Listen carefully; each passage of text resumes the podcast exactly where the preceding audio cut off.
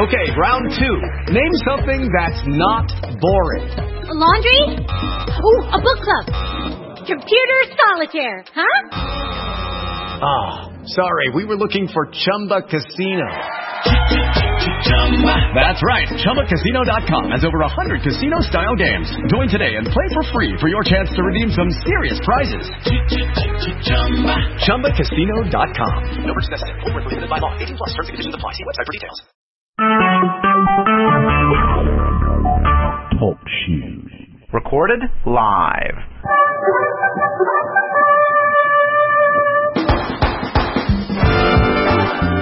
This is your MC and musical tour guide, Big Papa Stampley.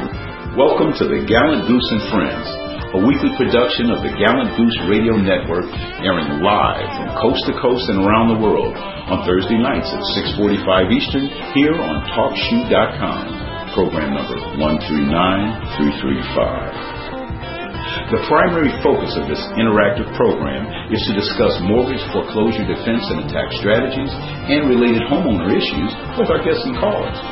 We come to you from the birthplace of the American Bar Association and the home of Abraham Lincoln, Al Capone, The Untouchables, and Operation Greylord, where the motto is vote early, vote often, and according to some politicians, even when you're dead.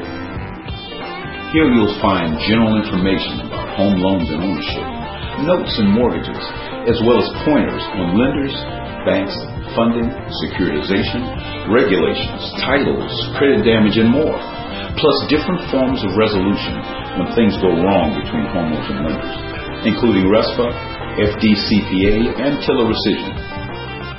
With the help of our guests, we'll try and find general answers to your questions on these and other popular topics. Now, please remember, this program is for general information only. No official advice regarding accounting, law, taxes, or other regulated services given here. If you need a lawyer or accountant, please hire one authorized to work in your state. This is your MC and musical tour guide, Big Papa Stampley, reminding y'all, when it comes to saving your house, don't let the bank of blues stop you from getting all your clues. We thank y'all for being here tonight. Let's try and help each other.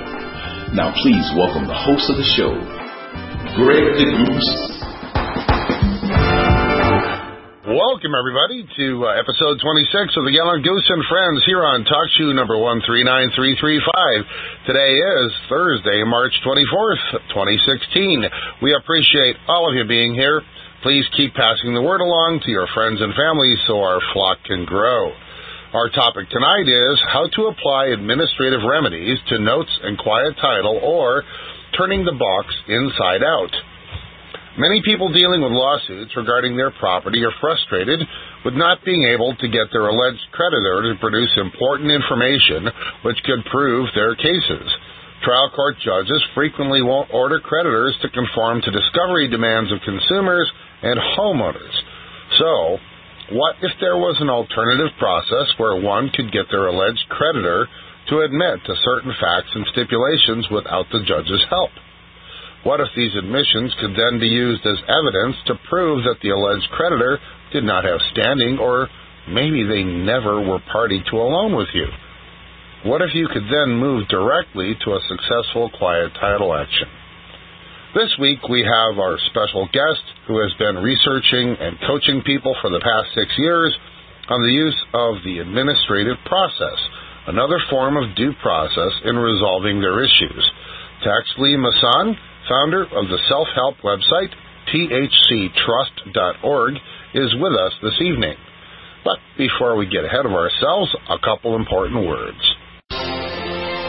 The Gallant Goose is not associated with any other program, law firm, accounting firm, or any other legal accounting or other licensed professional entity, and is the sole responsibility of the private group of friends which constitute it. All opinions expressed are those of the participants alone, and no warrant is expressed or implied. This call is being recorded for rebroadcast, so we do not recommend disclosing your private contact information. To contact or be contacted by other participants on this call, please email the host, and we'll do our best to connect you offline. To hear past recordings, just go to www.talkshoe.com/TC/139335 and select the episode. Also, to read the chat text from any past show, just go to www.chatgrabber.com. Type in our show number 139335 and select the episode. If you would like to receive a weekly email notifying you of the program, please email the host at thegallantgoose@gmail.com with the subject line, "Please add me to the goose." To be removed from the mailing list, use the subject line, "Please pluck my goose." Welcome back, everybody. Remember, justice should be blind, not you. Realize that you are as powerful as the tools that you master, so don't forget to check out some of those tools at HowToWinInCourt.com. For those who don't already know, here's a little bit about our guest. Based in California, Tex Lee Mason is proud to say he is an American national and Moor. He devoted 8 years of his life to defending America while serving in the United States Marine Corps. He then went on to earn a Bachelor's of Science degree in Computer Studies from the University of Maryland. For the past 6 years, Tex has been researching law and commercial remedies full-time. He is a self-taught student of law and commerce and is not a professional lawyer or accountant. Several years back, he founded the consumer self-help website, THCTrust.org, which he continues to administrate. The ultimate goal of his organization is to help free those who are wrongfully incarcerated or otherwise acted upon by business or government. Tex does this by collecting information and studying the proper methods of applying the information to acquire the desired remedy for their members. In response to many Americans' frustration with corporate and judicial stonewalling in their cases, Tex says, "It's easy to hate a debt collector, especially if you know how it feels to be a slave to debt. But to the contrary, we should focus more on learning to express our legal lawful remedies in a peaceful, non-combative, matter-of-fact way." The processes that Tex advances are outside the box of traditional legal strategies used by most attorneys, but have been available in commerce and law for centuries. In fact, most creditors use these tools against consumers daily without people even recognizing them. He feels that using these simple tools, together with traditional case strategies, can empower people to get closer to winning when the grade of conventional methods is made too steep by stubborn or non-cooperative courts. So, without further ado, let us please welcome our guest, Tex Mason, to the show. Hi, Tex. Hey, greetings, Greg. Thank you for having me foremost. It's a pleasure to be here. So how are you doing this evening? I'm doing real good. I'm doing outstanding. I finally get to take, breathe a little bit air. Usually I'm just researching, getting to a certain point where I can talk about what I've presently researched, and then I'll be going back into the research after this call. So thank you for actually want to thank you on the air, and everyone should thank Greg because he really pushed me to, make this call happen, which is real good because, I was tending to do a lot of studying. He's like, hey, I'm going to put you on the calendar, and we're just going to lead up to it. So now we're at the day of the call, and that's actually good because I think we have some good information to share. I think we kicked the can down the road for about a month and a half, didn't we? Yeah, and I like how you did that because, honestly, it probably wouldn't have happened. So but I appreciate you for that because even myself in different regards, I know that if any of us want to accomplish anything in this type of environment of what we're studying, you have to be proactive. You have to know how to make things happen. You can't wait around it, So Greg has that I can already see, and I appreciate him for that. So. Well, thank you back. Hey, to get started, would you like to say anything more about your background or how you got involved in helping Americans fight against inequity and injustice? Yeah, I just, to some degree, as we were just kind of discussing off the air, I just kind of feel like, we all have a sort of higher purpose. And to me, it's quite obvious that I'm kind of working in mine right now. I was in the Marine Corps for about 8 years. In the Marine Corps, I spent half of the time actually doing administration, going through military manuals and things like that, just learning communications and correspondence. And then the last half, I spent, doing IT stuff, firewalls, routers, switches, things like that. Which I've also done in corporate America. And then I kind of told this story before, but give you the, in the brief nutshell, in 2008, when everything was hitting the fan, this was my first time actually starting to pay attention to politics or anything that was really going on in so-called government and commerce. And, I kind of, was awakened by the information and just drawn into a whole different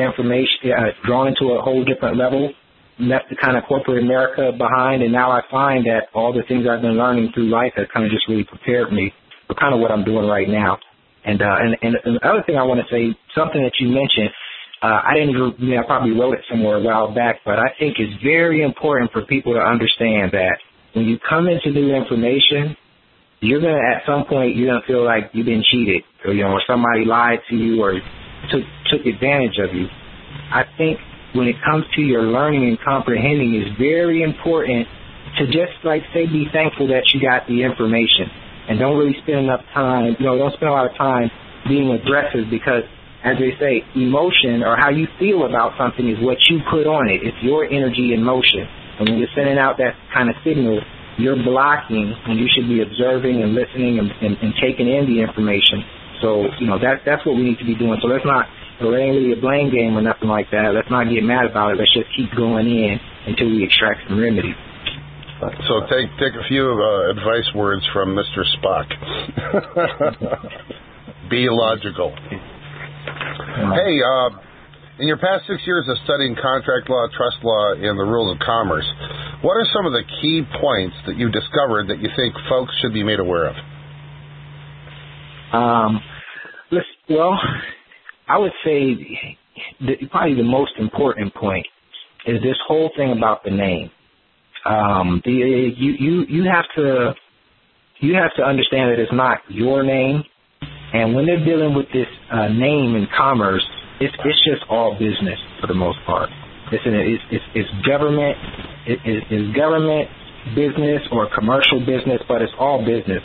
So the more you can begin to separate yourself from that so-called trade name that was on the birth certificate that you write on every piece of corporate document, and you see, the more that you begin to understand that it's, a corporation or a company or a business or a bank or almost anything else, it's the corporate version of,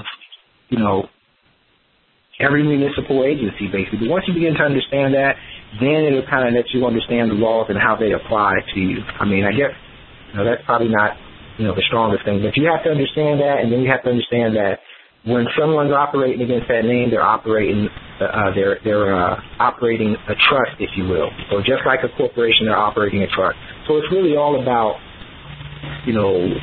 what is your relationship to the trade name? That's what you have to always understand. It's not you and myself being included. We have to slowly work on our language because even as our language gets better, our comprehension and understanding will get better. So sometimes I say, well, my name, you know what I mean. Well, no, it's a trade name. It's a trade name. Well, that's really interesting. We've had a couple guests in the past, Kurt Kallenbach, one of them that we can think of, who's spent a lot of time doing his research and development on separating yourself as a man, woman versus your trade name. But we could do a whole show on just that. To keep moving on the direction of this call, you're a big proponent of the administrative procedure. For those who may not have heard about it, can you explain to them what the administrative procedure is and why you think it's such a powerful tool for consumers?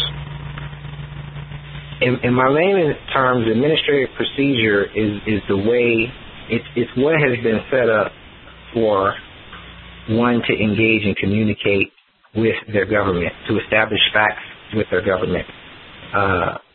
So that's and really it's a self-propelled way. It's it's a way of building facts, if you will. I'm a big proponent of it because what I found is a lot of the manipulation and control of everything is a result of you not being able to prove nothing. And administrative procedure to some degree allows you to establish facts for a record. It allows you to establish facts that can't be rebutted.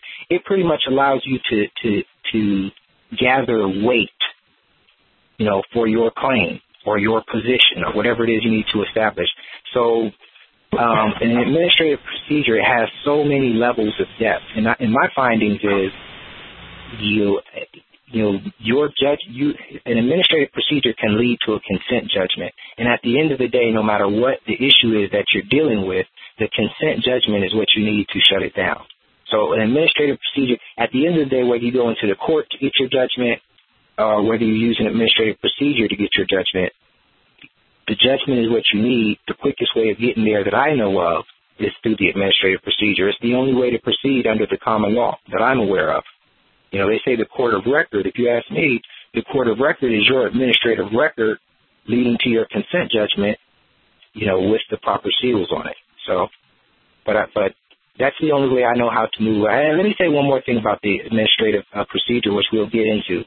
All the different processes that we hear about, seizures of vessels, liens, even quiet title actions. As I said before, the administrative procedure is the way to perfect your evidence. It's the way to protect yourself. It's the only way I know to protect yourself if you're really going to act as an executor and say you have to move somebody off your estate to some degree. But administrative procedure, it's really a way to protect yourself and establish your facts. I found that I don't think there's nothing that people can stop you from doing as far as, executing a foreclosure yourself on somebody's bond, removing an attorney out of office. If you know the procedure, I don't think there's anything that anyone can do that can stop you from doing it. But they're going to come at you hard, and I think the only way you can protect yourself is have the documentation, and that's what administrative procedure is perfecting the right document, to get a consent judgment, basically, with the government or anybody else for that matter. Okay, I'll leave that one. If properly executed, doesn't the administrative process result in a declaratory judgment under notary seal, supposedly ending any controversy? Yes. Well, I don't now. I'm not the genius on this, but is it a declaratory judgment? I don't know, but it is a consent judgment. I'm sure of that, and that does end the controversy. And you can actually, if you look up the term consent judgment in the Black's Law Dictionary, I think you have to look up judgment, and then you look at the different types of judgment. And then follow the path for a consent judgment. You know how they jump you around, you go to this word, they say, see that word, then you go to that word, and they say, see that word. Well, when you follow the path for a consent judgment, you're going to basically find out that it is the judgment. The consent judgment is judgment. That's all it is when they take you around the path. So basically the consent judgment is that. It's a tacit acquiescence. They silently default. There are government officials. So we're relying on them. We're relying on their response or their non-response, because when there's a duty to speak and you remain silent, it's equivalent with fraud. So, Okay. All right. Is there a similarity between what some people know as a notary protest process and administrative process? From my understanding, a lot of people, we say administrative process loosely. A notary protest is an administrative process, from my understanding. Just like a notary presentment would be an administrative process. You're establishing a record. It's a procedure. It's a procedural record that you're creating. So those are all administrative procedures. We talk about, I don't know if you guys ever talked about the Uniform Residential Mortgage Satisfaction Act. I don't know if you ever heard that, but that's so that's an administrative procedure right there. You just add a notary presentment to it. That's an administrative procedure. Well, do courts respect the results of these administrative procedures as admissible evidence, or do they poop on them? Well, what I would tell you, this has been my experience, and as we get into things, you'll see I don't necessarily use an administrative procedure as evidence. I'm not saying that I wouldn't. I absolutely would if I was at that phase of a proceeding and it could be done. But really, I'm more about leverage. So if I'm doing an administrative procedure, I'm not so much looking into the statutory side of the case. I'm looking at the the government policy or the policies and the parameters that must take place, because usually I'm looking at, you know, that's a more targeted way to deal with the situation, because whether it's a foreclosure or whatever, it's still all going back to the trade name, which they're doing some business on an administrative estate. And if we don't have some type of understanding of that, then we're stuck fighting in one of their fictitious arguments. Because I'm always, like, one thing you see is I'm always dealing with the fact that where's the money come from? You never gave a loan. You don't have an interest. You know, so I'm thinking it, you know, but I don't like to kind of go off into the fairy tale arguments, because they always have a loophole and a way out. So, but. Yeah. Well, going back to something that you just mentioned, in your efforts to assist folks with mortgages and foreclosures, you proposed you were proposing two methods. One, the use of the Universal Residential Mortgage Satisfaction Act, and the other was applying the administrative remedy procedure followed up by a quiet title action. Would you mind taking a minute to expand on that for us so we understand where those two possible things are? Yeah, and I'll tell you how I kind of came to the conclusion. You know, helping family members that's been in the same situation and helping people on the judicial foreclosure side and the non-judicial foreclosure side continuously having to, you know, fight and not be heard by the courts, the same things that many people did. And just looking at, so me, I've always been like a strategic type of thinker. And you know, just I was playing chess at 7. That's just, you know, the type of way my mind works. So I had a different perspective on it. So, you know, when you get into the court, as they say, the facts is on the moon. One of the very first things I learned when I started learning about this law, again, I gravitated towards the administrative procedure. Because after going to court and losing my property, you know, I realized it doesn't really matter about all these laws and things. If you can't prove it, if you can't get no facts in there, then, you know, and then some people say, well, it doesn't matter now if you get facts. But, so kind of what I put together is, one, you can say they never gave me a loan. You can bring up there was no proper assignment. You can bring up all of these things. And I figure that if you don't have a lot of money and you don't have an attorney, you know, you can't afford an attorney or you can't afford no professional help. These attorneys, all they're going to do is duck and dodge and not say nothing.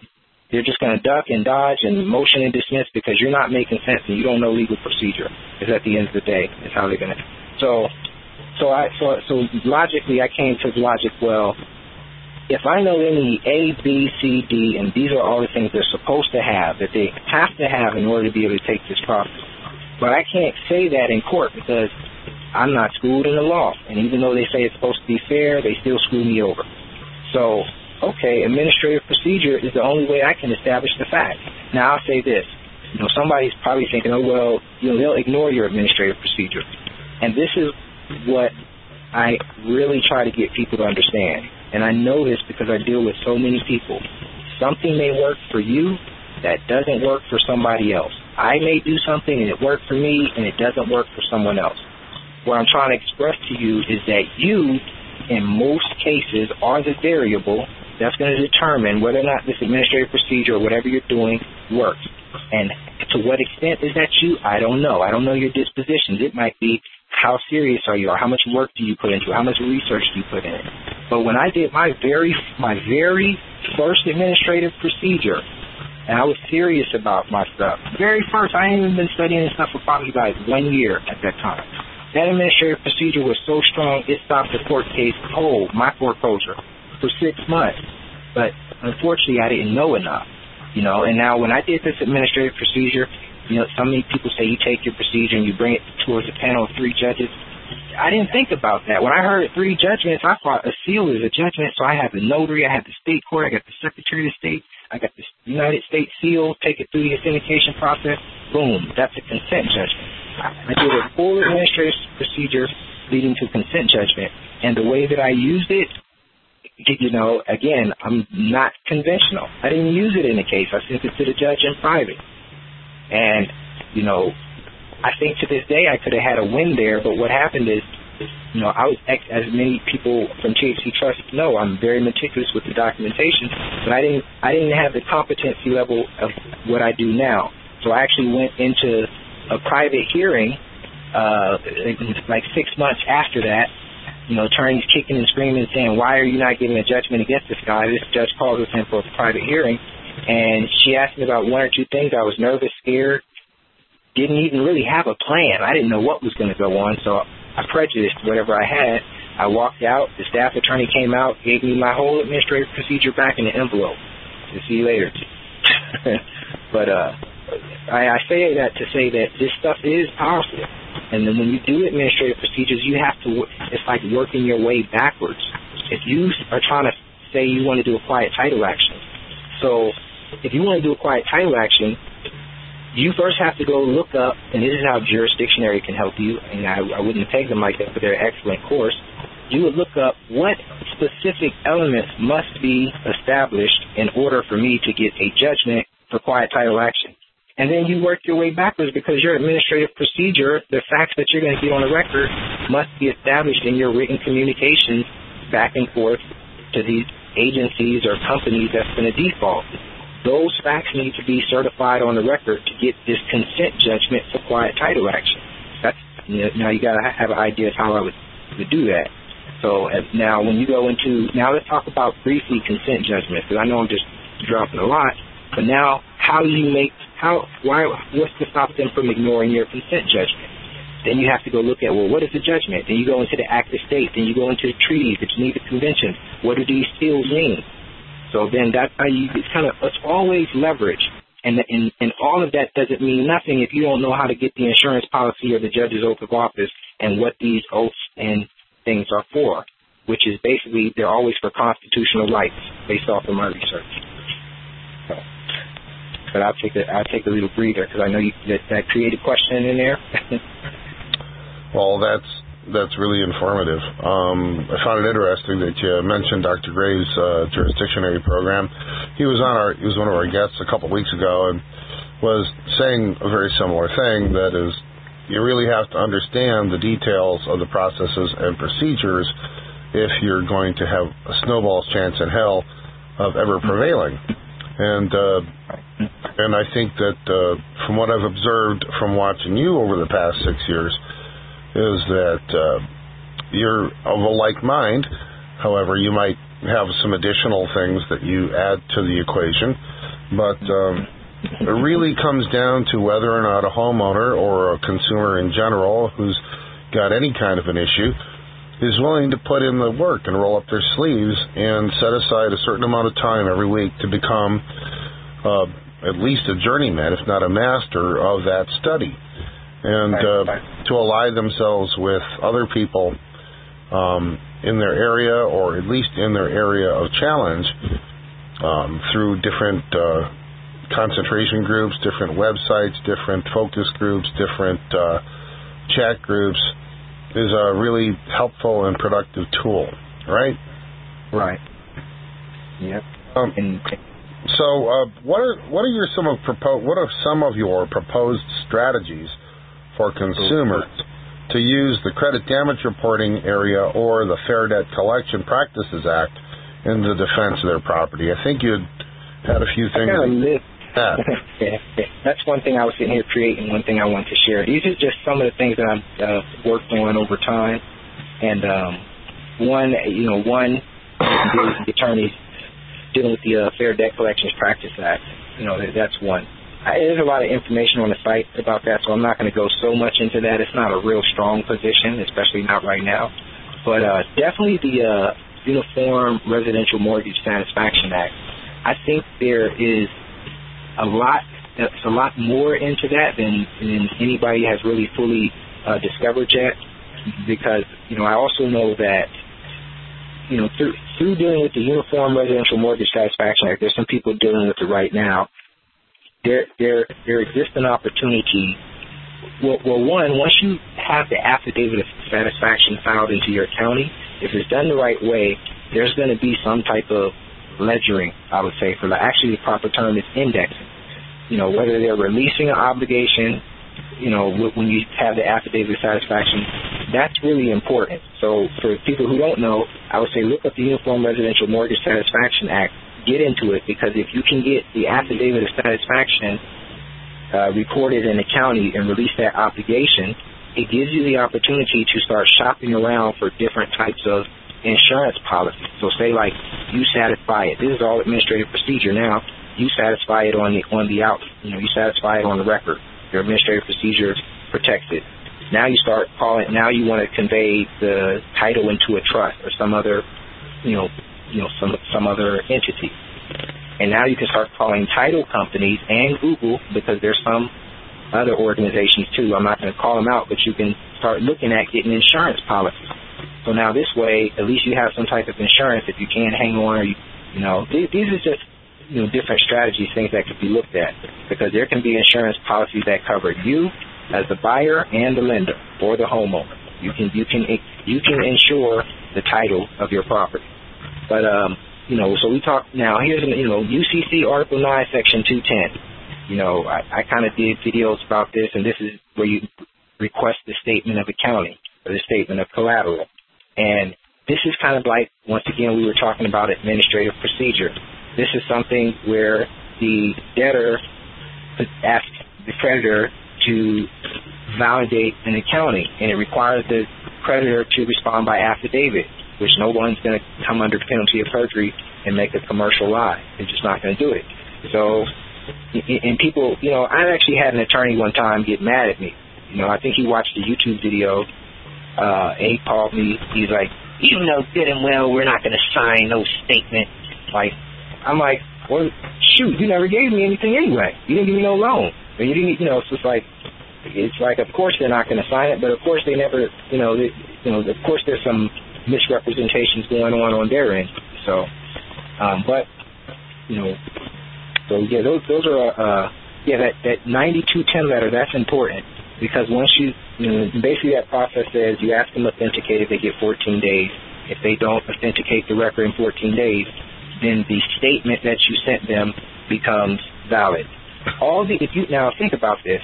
If you've done the Uniform Residential Mortgage Satisfaction Act and they went into default and you got your affidavit of satisfaction in there, and you got your what's the other one just mentioned? Let's see, you got you got your 9210 letter, Uniform Residential Mortgage Satisfaction Act. There's a couple other administrative procedures that you can do. You always got the QWR type of things. I always hit them with an administrative procedure, asking for proof or validation that they ever gave a loan. I got a pretty tight affidavit, so I go default the lender and the servicer with these administrative procedures, because now they're not communicating with you. What do? They default every single time. So taking those administrative procedures, those records, then getting them properly authenticated, whether you run them through whatever process, get your seals on them.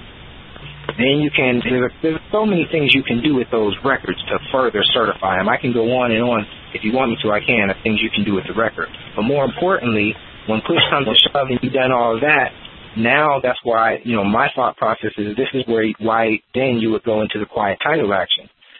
Oh, and we didn't mention the TILA rescission too. You talked about that earlier. This is also, right? So some people fault me on this, but I say you throw the whole bucket at them. Everything that you can think of in your favor, you do it all. Like, that's me. Even if that doesn't really jive with the other process you're doing, I'm throwing everything in, and I'm doing all of it. Because at the end of the day, if I have all these records that they didn't respond to the statement of accounting, they didn't respond to the fair debt collection practice, they didn't respond to this, they didn't respond to that, why should they be able to come in and make the claim on a quiet title? With what? Are they, have they not already, exhausted their opportunity to respond? And these are really federal agencies, these things. If you look at the regulations. Well, they're not federal agencies, but they are federal franchisees. Right. That's what I say. When you look at their regulations, because people that you're dealing with, they have, they're officers, they're chief financial officers. They didn't choose to make themselves chief financial officers. They needed somebody to wear that hat. Well, what's always interesting is to actually read what is in the U.S. banking franchise requirements, and that if it's ever shown that they have committed any act not in the interest of the American people, that they could immediately have their franchise revoked. Now, if you really stop and think about it, I don't want to make a big deal about this, but given the fact that all these banks have paid hundreds of billions of dollars in penalties for taking wrongful actions against the American people already since 2008, isn't it surprising that the government or the various agencies, including the FDIC or the Department of Commerce, hasn't just revoked their darn franchises? You know, it's kind of interesting. Well, when I hear you, like when I hear that piece of information that you just gave me, what I think in terms of is this is the leverage that one needs. You know, this is the leverage that one needs if they're doing, let's say, an administrative presentment with, you know, an instrument or private instrument or something like that. They're dealing with the chief financial officer that's supposed to do this, that, and the other. Well, you know, so now you know that the obligatory or binding statute upon them. So these are things, you know, that is your leverage right there. Because I think sometimes, like, one of the things I've learned is, and I think I just learned this from being in the military and kind of watching how people that work in government kind of work, you know, at the end of the day, it's very compartmentalized. And when you have somebody's direct policy, usually it's like, I'm the government, I'm not losing my job, I can tell you whatever. Come to this window, I'll tell you to screw off, turn around. But if I'm bringing a specific policy that says this is what you're supposed to do, now paperwork can be started. So it's usually like, that's why I say it's leverage. Like, I'm not losing my job over this. You know, even if I'm the CFO, I'm not the highest man in the world. I'm just one of them, you know.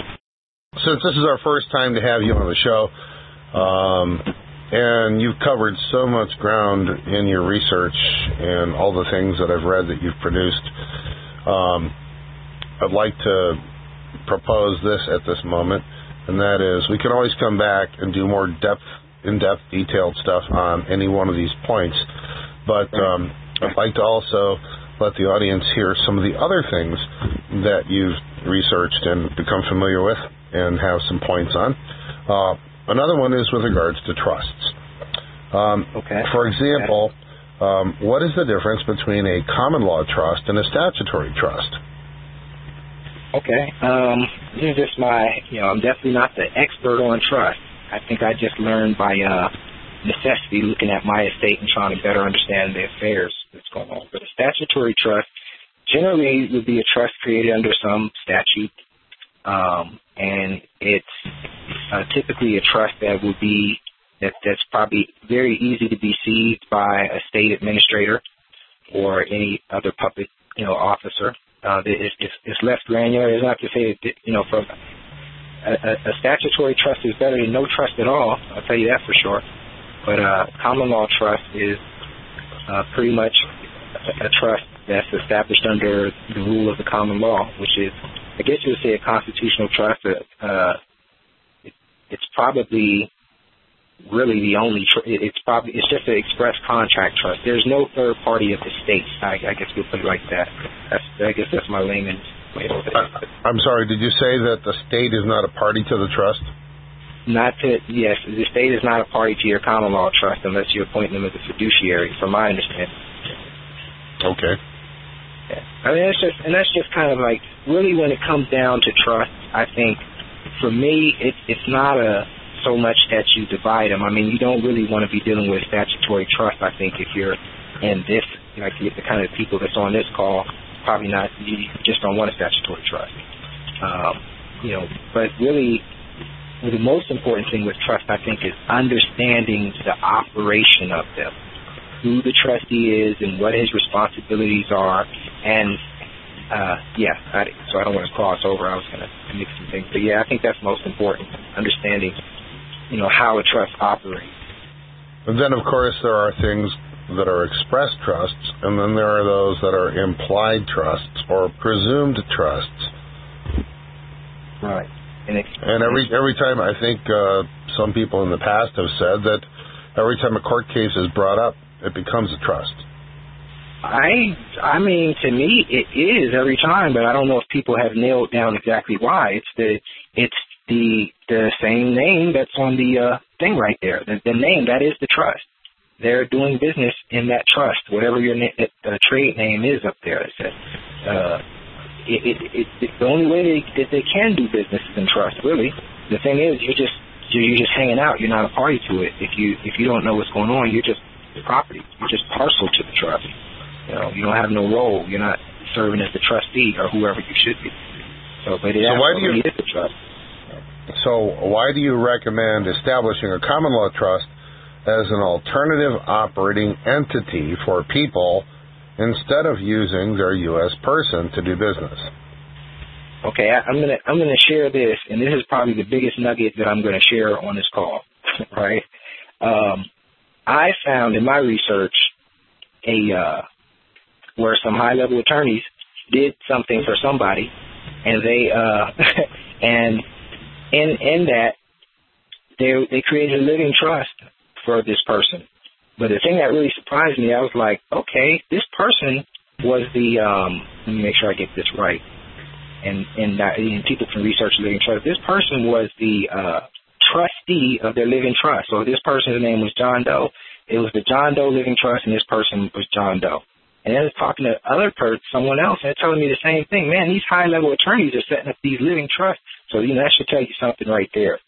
Now, we just asked the question before. We were talking about they're always operating in some type of trust. Well, I was just telling you, yes, they are operating in some type of trust, and if you're not competent, you're just there for the ride. You know what I'm saying? But at the end of the day, you know, a living trust, from my understanding, my research, now, again, I'm not the guru, we're just talking here. The living trust is you taking the trust that they're operating. If you don't have a trust, that means somebody else is going to do the administration. That's why I say you're just along for the ride, right? So what these high-level attorneys were doing for these clients, that these clients probably didn't even quite realize for themselves, was they were giving them the control over their affairs to some degree. You see what I'm saying? All right. Uh-huh.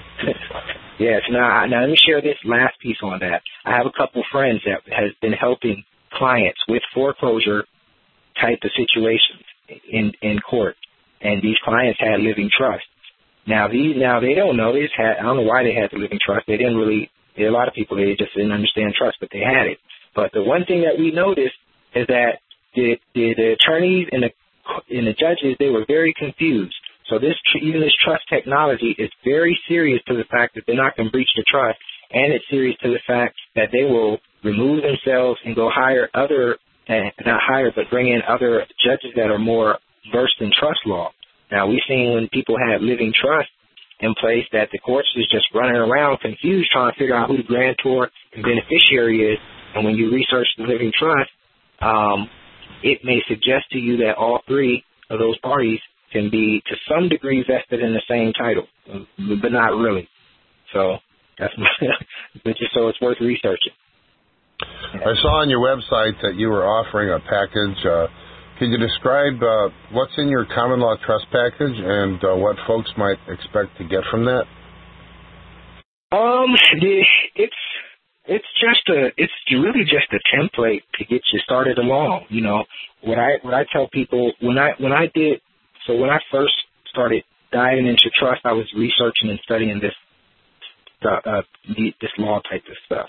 And the first thing I read was the Wise, Concise Trustee Handbook, because I was doing some business with some friends who was really schooling me on this law stuff, and they was like, we need to set up a trust, and they were telling me to do it, and none of us knew about it. So I'm reading the Wise Trustee Handbook, and then, you know, I'm just kind of putting it together and looking at templates as I'm going along and doing different things, opening up a bank account, a vehicle in a trust, you know, getting my utilities in a trust, going and applying for, just trying to get used to how a trust operates.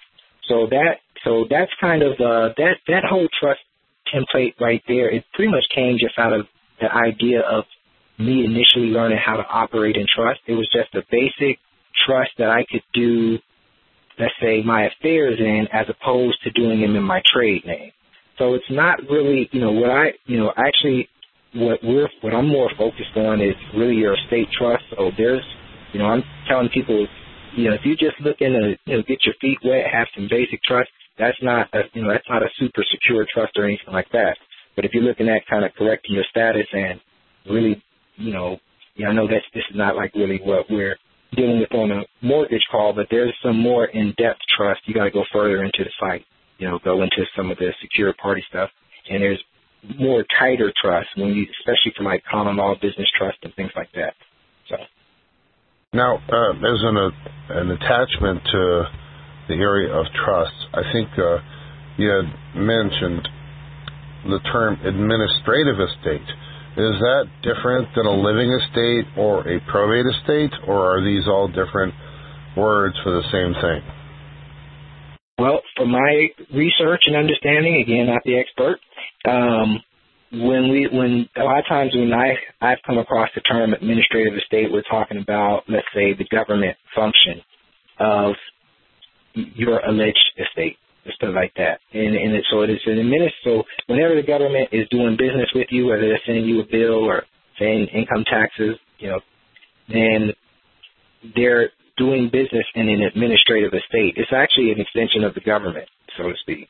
So it's like they set up this administrative estate at the birth, so to speak. So now, and it, now some of this is just going into how my mind merges it together.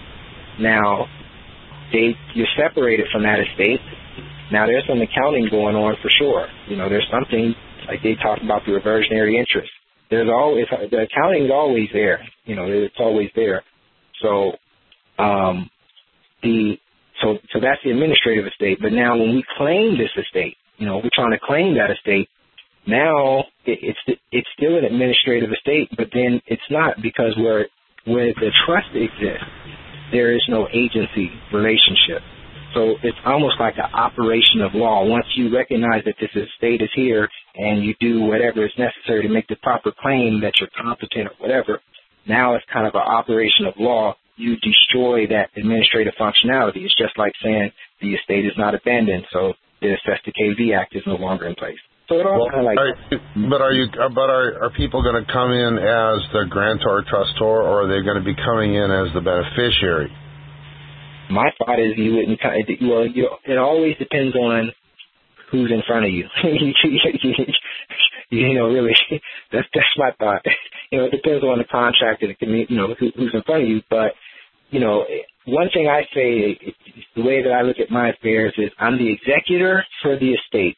The estate is not a business entity, so you don't really do business in an estate. Typically, there's a trust that does the business for the estate. So I'm the trustee for the trust, the executor for the estate. If someone's trying to do business with the trust, then do I need to appoint them as a fiduciary? Because really, let me put it like this. If somebody's trying to bring a claim against the estate, you know, they're going to do the business with the trust, right? The first thing they're going to do is put a claim on a trust name or something. So now it's really about the business for the estate at this point. I'm the executor for the estate and trustee for the trust. Do I got to appoint this person a fiduciary to deal with some tax stuff, or even to process a private negotiable instrument or whatever? You know, so, and then, you know, so you get into the powers of appointment. But at the same time, you know, I don't ever really talk about the beneficiary, because I think it's – and it's funny because I have the same questions that everybody else has, but, you know, I just do a lot of research. When I don't talk about the beneficiary, it's like I just be about the beneficiary. You know what I'm saying? I just don't, you know. But, you know, does that make sense what I'm saying or no? Sure it does. You mentioned something earlier, secured party creditor. The term secured creditor has been bantered about for decades now. And more recently, the media has associated it with radical factions in America. Why are we still discussing it? Why are we using that term? Should people be concerned, or should they be comfortable with it? You know, that's an excellent question, because I'm going to go ahead and say it, because I got some emails about it. That, you know, and then it came after one gentleman. I don't know what he did, but had something to do with some private instruments. But what I say is, you know, when I research this stuff, the laws are there, the statutes are there. The acts of Congress have been passed, and it's like, you're not going to throw a fast one on me. I'm not stupid, you know. Like, so I know this stuff is there, you know. Now, what I did is, you know, I'm always thinking. So I see, you know, what I've been working on is I've been working on a letter, and I've already done it before, good faith. You know, I write my government and say, hey, listen, I got all these laws right here that say we can do this, this, that, and the other, and this is how I intend on operating moving forward, and you're obligated to protect me based on your constitutional right. You know, I'm operating in good faith. So, you know, if I say if you're scared, it's not really the game to be in. But, you know, if you want to do your due diligence, start involving, you know, do your administrative procedure so that you can show that you've already done your due diligence. You've asked the questions, you showed the laws, you've relied on their silence, and then move forward. So definitely research this stuff, because I think that at the end of the day, it's something I said earlier, and I really believe this, and I'm not saying that I know how to do everything. I'm not saying that. But I don't know of any procedure that I don't know where to find the information, whether it's a seizure or whatever. And I know, you know, I have more time to dig in this stuff than most people. So a lot of times when people, you know, is how much time and effort are you going to put into it? Because at the end of the day, when you begin to see how these tools work, from what I see, there's not really anything that they can stop you from doing. They can try to slow you down, but at the end of the day, you know, you're doing your business for your estate. And if somebody keeps standing in your way, then they're trespassing on your estate, and that individual person becomes a casualty. You just keep moving casualties out the way until, you know, they have the same way they can screw you over in court where you can't do nothing and they can just screw you over in the public. They got the same, you got an equal and as much powerful remedy on the other side. You made a very good point there, that a lot of folks are up to their elbows in alligators and don't have a lot of time to do the research that they need to do. Again, going back to why it is so important for people to bond together in little groups of friends. And I don't mean joining a giant website with 10,000 people on it. I mean finding a handful of people that you trust, that you know firsthand, that are interested in the same research. And then you can tag team and allocate your resources so that 5 or 6 people or 12 people can each be doing a part of the work in order to bring all the information for the group. Right. You know, I think that that's a really important thing, and it goes back in the days where folks would get together after church at the church hall and sit down and have, you know, coffee and donuts and sit around and talk about things, or show up at their neighborhood pub and discuss the issues of the neighborhood and connect with one another. And we've seen a dispersal of that. I mean, I think a lot of the folks in America have more friends on the internet from other countries than they do in their own neighborhood and within their own family. And I think that diversity is great, but at the same time, you know, politics is local and business is local. Mm-hmm. Why? You know, what can we do to try to encourage people to reach out and to make those connections locally with their neighbors and their family members so that they can build those research bases so that they can collectively know everything that they need to know? What can be done about that? I wish I had the answer for that one, because I feel everything that you just said. You know, that's just a disposition right there, you know. Because they make the matrix, they make the hamster wheel go faster and faster, and you know, they.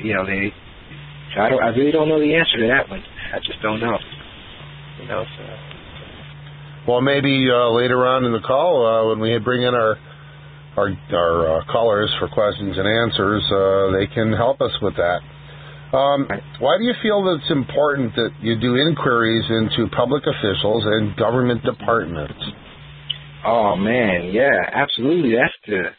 That's sometimes that's just the remedy right there. Just asking the question, you know, asking the question. Well, you know, again, these are supposed to be our elected officials, right? So, like, you know, some of the things like we found, like it's always important to find out, you know, where the elected officials getting paid from, right? Where's the money going? And if everything's supposed to be transparent, you should be able to answer all these questions. But a lot of times, you know, what I found with everything, if you start asking the questions about the money, you know, then things are going to get better for you. You know, it's crazy. Well, I don't know. From my perspective, as soon as you start asking questions about the money, everybody gets amnesia.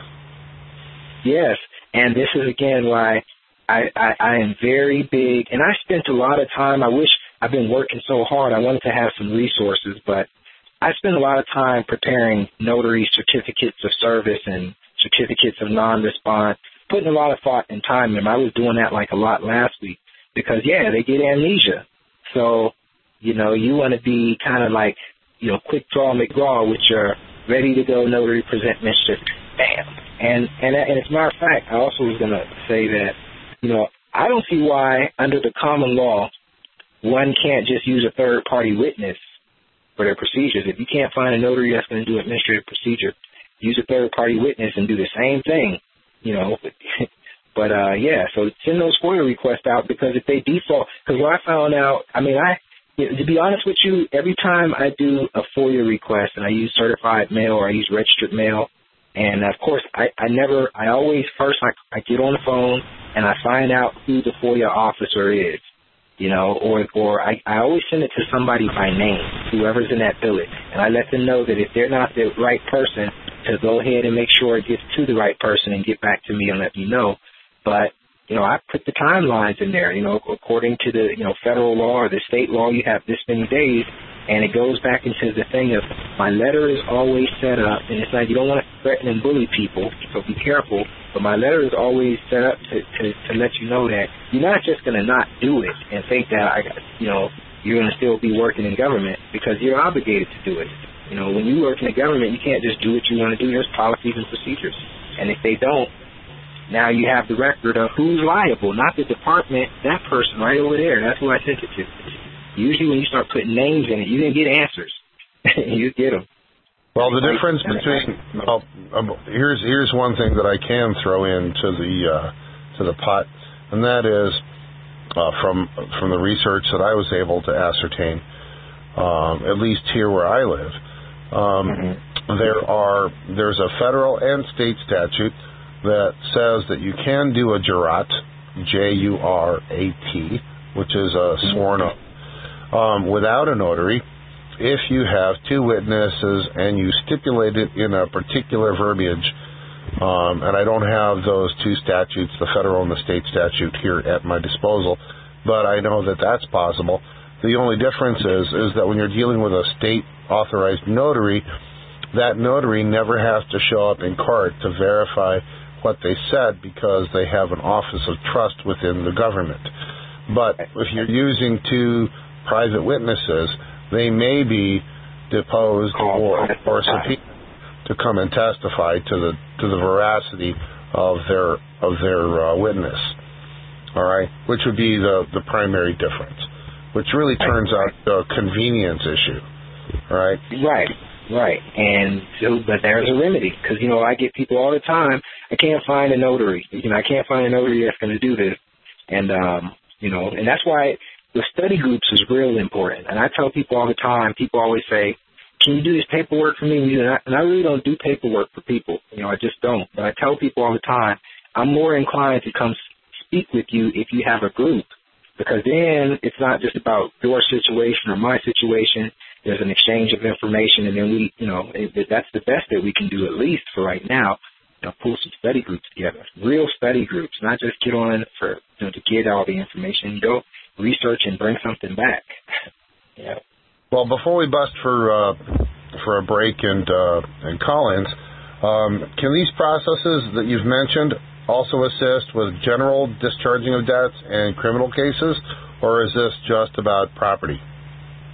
For the most part, like the FOIA. Yeah, I mean, administrative procedure in FOIA and these type of things. It's gonna, everything to some degree is civil. But it's this. What we've talked about to this point is really just it's more, suitable for, like you say, debt collection, and mortgage type of things, establishing facts for those type of proceedings. Maybe bits and pieces of this would be used in like criminal proceedings, but that's And that's something I didn't spend a lot of time on, which is what our organization is really primarily all about, you know, helping with this prison industrial complex. But there's a lot more depth that things that we do when we're dealing with that side of it. You know. All righty. Finally, I see on your website, THCTrust.org, that it's a membership-based site. Why is that? A lot of sites have everything open to everybody. Why do you insist on membership? For me, it's because one, that's a conscious decision that the individual chose to become a member and become a part of, and it creates a certain level of privacy, although that's relative too. So it's pretty much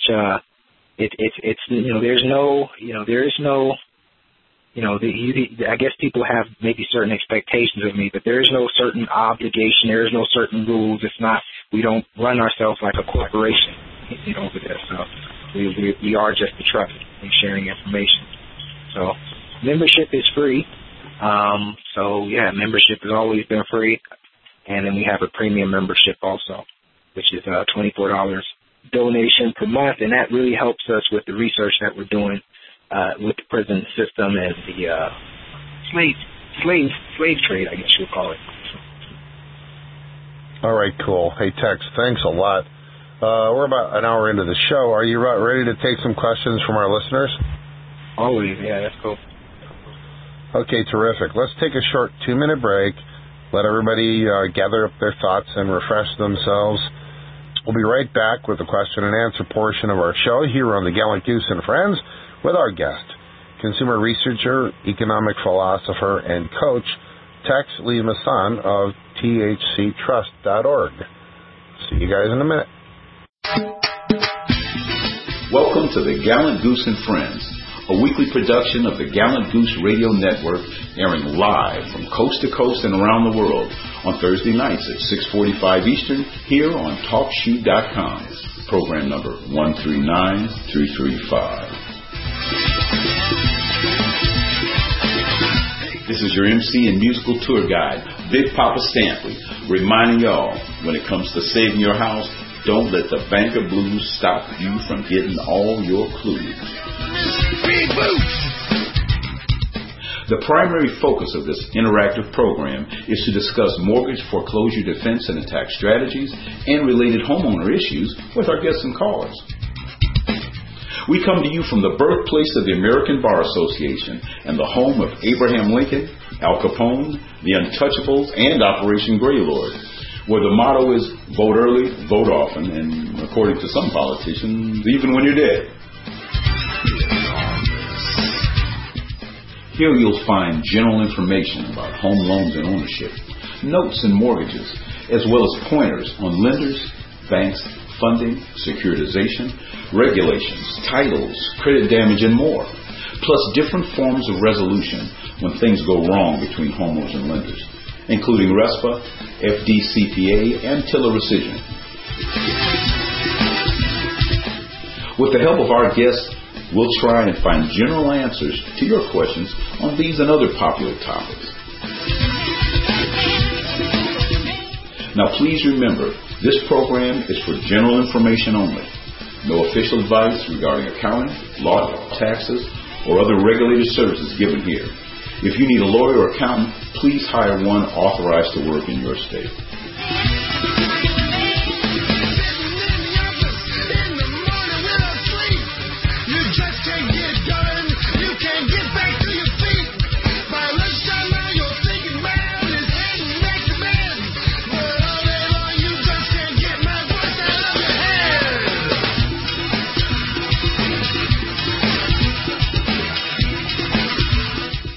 We thank y'all for being here tonight. Let's try and help each other. Welcome back, everyone, to the Gallant Goose and Friends. If you're just tuning in, we are here with our guest, consumer researcher, economic philosopher, and coach, Tex Lee Mason of THCTrust.org. As a reminder to our callers, to ask a question, please press star 8 on your phone to raise your hand and be placed into the queue. When you are unmuted, please say your name, where you're calling from, and your question. If you've got a noisy background, you can always mute yourself after asking your question by pressing star 6 on the phone. For those of you who are just on the chat board, please feel free to type in a question, and I will do my best to read them in the order in which they were received. Okay? Are you with us, Tex? I'm here. Alrighty, our first question seems to be from North Georgia. Hello, North Georgia. Welcome to the call. Peace and blessings. First of all, I'd like to say thanks to you, Brother Tex Mason. I am a member of the THC Trust site. As well, I will be moving up to the premium level. Very, very briefly, I have two concerns. Number one, I've entered into the jurisdiction of the United States Bankruptcy Court here in Memphis, Tennessee, and I was looking at ways in which I could actually discharge that debt. You know, I've been told that I need to file my 1099 OID, my A, and cancellation of debt, as well as I think it's 1040 and some other forms to go ahead and initiate that with the Secretary of State, as well as with the IRS and with the courts itself. With all due respect, I don't think I can help you with any of that. I don't do any 1099 and all of that. And it sounds to me that you're trying to do this while you're in a bankruptcy proceeding right now, and you didn't start the proceeding like that, did you? I mean, you were just in a normal type of bankruptcy proceeding, or did you file any paperwork as far as establishing a trust or anything in that regard? No, actually, I would need to. I need to go and correct my status as well, because for some. Respectfully though, this is not really. It's not really. This is not. Not that kind of call. I guess I kind of get into like a personal bankruptcy. But to be honest with you, you know what I would tell you is this: if you're a member on the site, you got my email. I don't know about that. I hear about discharging debts and things in bankruptcy proceedings. I don't know anything about that, to be honest with you. I know there's something there. I never dove into that study. I don't know if I would be trying to approach it that way, but I say, shoot me an email. And I say shoot me an email because if somebody's listening to the call and they know that procedure, because I know people have success with that, maybe I'll connect you with that person. But I think that's a little bit, I'm not exactly sure what you're trying to do, but I don't want to go like way into that type of thing, because I can tell you, unless Greg knows something, I don't know about that type of proceeding. That's a little bit outside the scope of what we got going on here right now, but definitely something that can be dealt with on a personal level. And again, a reminder to everybody, when there are people on the call who are looking to make connections with other people on the call, we don't recommend that you give your personal information out loud here, but if you were asking for a service, you could always write to either Tex or to myself at thegallantgoose@gmail.com. And then if you were offering help to one of those parties, you could then extend yourself, and then we can hook you up. But we would like to protect everybody's privacy, because Lord only knows where these calls go eventually. And exactly. And we don't want to have this turn into a mass... email campaign from some unknown vendor who wants you to buy a microwave. Okay. Right. All right, so I hope that answers your question, at least gets you moving. We don't have an answer, but we're not bailing out on our responsibility to try to help you get connected. All righty. Yes, going on to Washington. Hello, Washington. Please tell us who you are, and if you're really calling from Washington, and what's your question? Yes, I'm really calling from Washington. Can you hear me? Quite well, thank you. Awesome. Yeah, peace to y'all. I'm going through, working on a foreclosure right now, and a couple of the things that I've tried to do. Well, first, just to qualify myself, I've been following for a couple of years now, so I definitely am familiar with you, brother, and I appreciate all the work that you're doing. And I'm coming to this call because I got your email, so that was awesome. So, I'm working on a foreclosure right now, and a couple of the things that I've done so far is, I've sent them a notice of adverse claim. I can't say that I necessarily did a dispute the debt yet, but I have sent them, letters asking them for, the basic fundamental things like the no and, those basic things.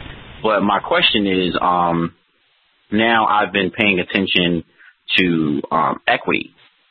So what I'm working now is basically redepositing the deed of trust into the county as a special deposit. And I wanted to know, Tex, if you had been familiar with equity or with certain types of deposits yet. Yeah, like some of what you're talking about is tapping into some very recent research of mine. A lot of people that I'm studying with, everybody now is like the wave of information is coming down. Everybody's talking about special deposits. Now, I don't see how you may construe that there might be any type of remedy by doing this with the mortgage deed. I don't see, how you may do it with the mortgage deed. But let me just say, I'm not saying it's not possible, but my thought process is, and again, my thought process is, first thing is discharge it. That's my thought. It's just a simple approach. Discharge it, and if anybody's making a claim, did they ever give you a loan in the first place? Now, right. Now I'm doing that within the deposit. I'm actually within that redepositing a deed. So why on a mortgage? That's what I need. I don't understand. Why would you do it with the mortgage though? You're talking about the security deed, right? The deed of trust that's down at the county. Yeah. Why? Yeah. That's what I don't understand. Go ahead. The reason why, qualifying, we're intellectuals, so this is the beauty of us being able to talk about this.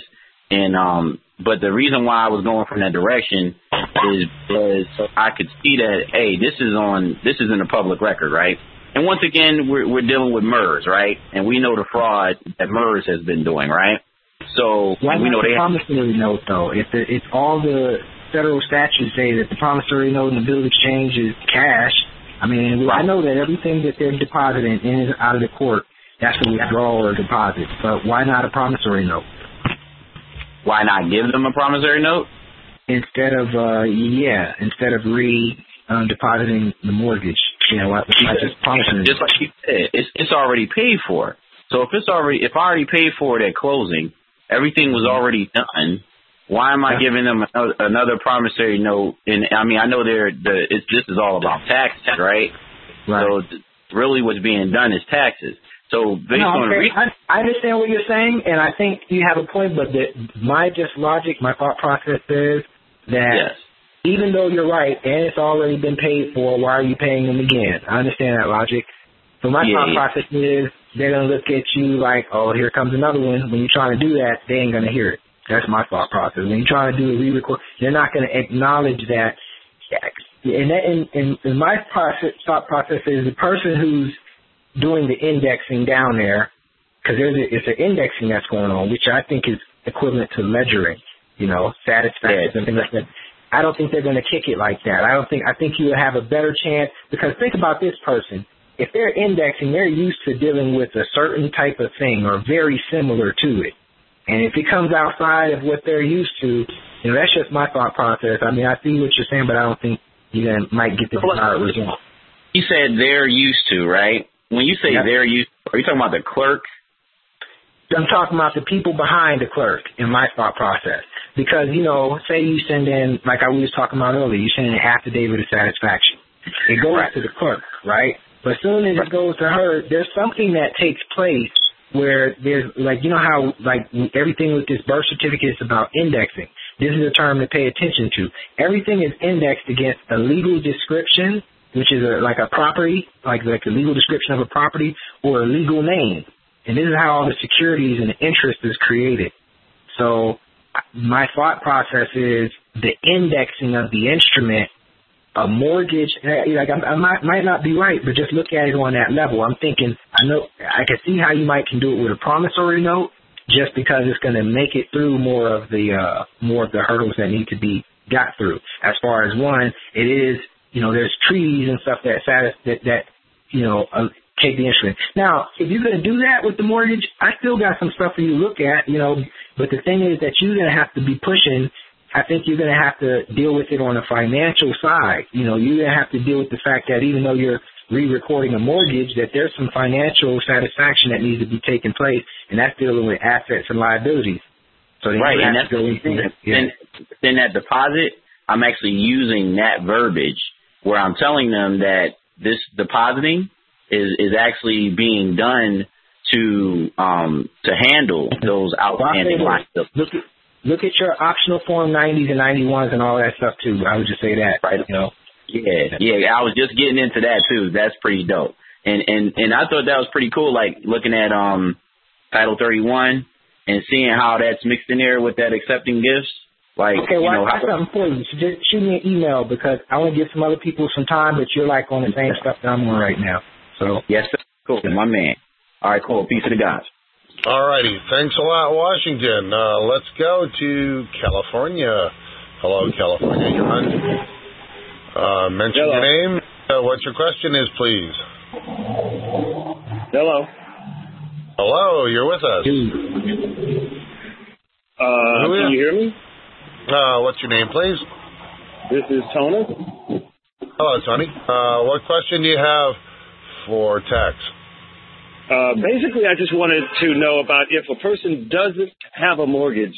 I know someone who their house was taken and they didn't have a mortgage. And I wonder what I didn't know what to tell them. So I wondered if you had come across something like that. The person's home was taken because I think it's because he gave them power of attorney because there was more property and they came to him and said, we need to liquidate this property. And then once they got power of attorney, they took his house. They sold his house for $1 to the bank and didn't tell him. California, are you on a landing strip somewhere? It sounds like airplane. Yeah. So I will unmute myself now. So there's the question. Did you hear it?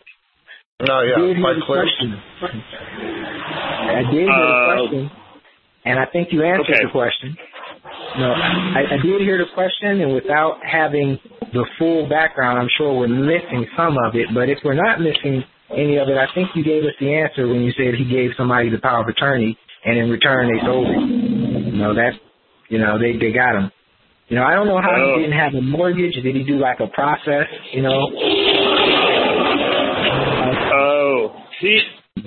The house was given to him. Somebody died, and they left him the house. There was other property. And the bank took the other property, and then when he gave him power of attorney, they took his, too. Yeah, now they weren't. He might just have to go through public recourse, get an attorney and go out. But, he gave that power of attorney. That's how they did it. Yeah. One of the scary things about powers of attorney is in a lot of people's closing documents at their closing tables, there's actually a phrase in there where you grant the other party to have power of attorney over you in a foreclosure case. Hold on. Yeah. As crazy as that sounds, imagine that the attorney representing the bank foreclosing against you is also your attorney representing you, saying that he's there to allow you to allow the foreclosure. You've got to really read those documents at the closing table to understand, and even if it happens afterwards, go back and reread them. And you can always issue a rescission of any power of attorney that might have been hidden in there that you didn't know about. Yeah, in that particular case, I think his gentleman was saying that they didn't even have a mortgage, so that's just an odd situation, I guess. I don't know how he gave it. Yeah. Thank you very much. Let's now please go to what looks like North Central Orange County, I'm guessing California. Hello. Hello, North Central Orange County. Hello. Hi, good evening. Who are you and what is your question? Oh, this is Christine. I had a question about the living trust establishment when trying to get somebody out of prison or bail.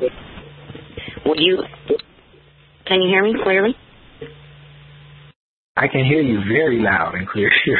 Oh, very loud. Good. Yeah. Okay. Well, I just needed a quick rundown, like the process of doing this. Would you have to have made an agreement with the person that is in under indictment or in prison prior? Well, no. What I would say, I think I know what you're asking me, and I asked one of my colleagues this. You know, So from my study and research, it reasons to me that anybody who's competent can be the trustee for a living trust, even executive for an estate. Now, what surprised me, like I never, you know, we're doing a lot of research in this regard. We're putting things in place, but we haven't had to yet kind of, you know, do what you're asking. But I will say I have a couple of friends, some probably are even on this call, which actually surprised me. They have been able to go into the federal courts with living trust and represent the estate of whoever that other... another party other than the person incarcerated, correct? But I've seen what happens typically is, it's the same concept, whether the person is incarcerated or not. In their case, the person was standing right there with them, but it's the same. It doesn't, you know... The thing is you have to have evidence of that. You have to have some type of proof, I'm just saying I think that door can be got through, but there may be some resistance, and it's just one of those things that at the end of the day, I'm sure that you can do that.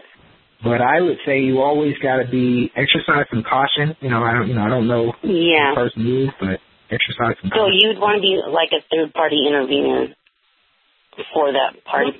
But the thing is that both parties have to, I would be the executor or executrix, and then there'd be somebody incarcerated. We're researching. We're doing this type of research right now, and I will say this: you know, you don't have to become the executor in order for that to happen. But I'll say this: if it's like a husband and a wife, then maybe it probably would make it a whole lot easier if the one that's out is executor or something. Depending on the relationship. But what I will say is this, that's just one part. So at some level, I'm thinking the establishment of a trust relationship or who you are in relation to the estate, your authority to redeem the securities or whatever it is that has the body being warehoused, because that's kind of like what's going on. So a lot of it's going to come down to competency. And then when the full competency is there, the paperwork is not going to be the preventing statute. They're not going to be like, oh, no, you can't do this because you're no.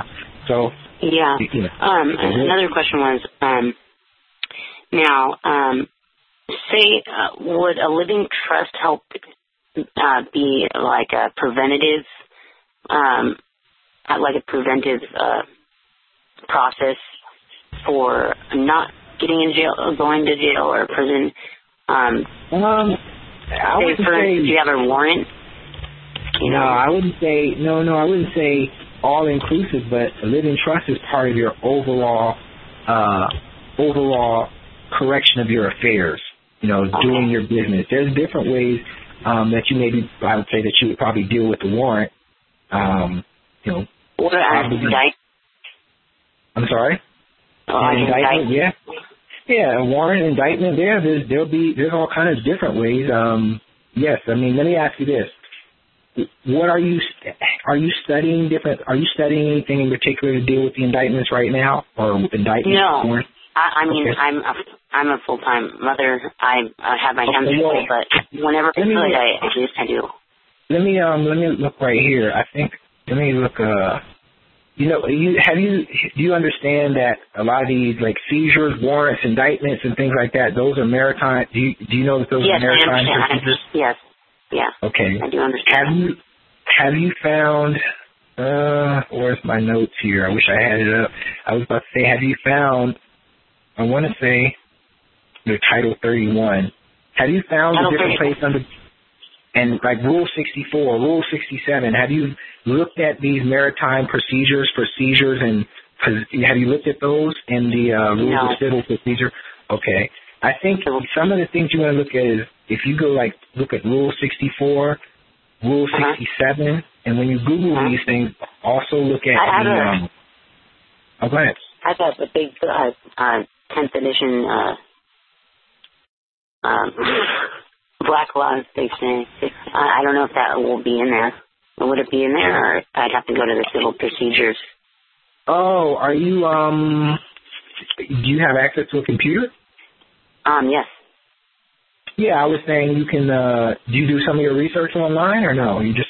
Yeah. Oh yeah, well, I mean, I have my iPhone, and that's about as far as the computer gets. But Well, I was gonna say, when you're dealing with indictments, like you're dealing with indictments you know, on a federal level, I was saying they got the federal rules of civil procedure, and I think if you look at Rule 64, Rule 67, if you read those, I'm just going off in my head right now. Then you read the commentaries. Or when I say read the commentary, usually it'll take you like Cornell Law Institute. You can read the commentaries, but what I was trying to encourage you to do is read about the seizures and you know, I don't know to what study that we have, but that's really what's kind of going on when it's dealing with the warrant.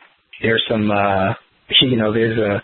it's going to be very advanced probably for where you are, but there's a lot of financial things that's going on in the background. Unfortunately, I can't explain all that right now, but yeah.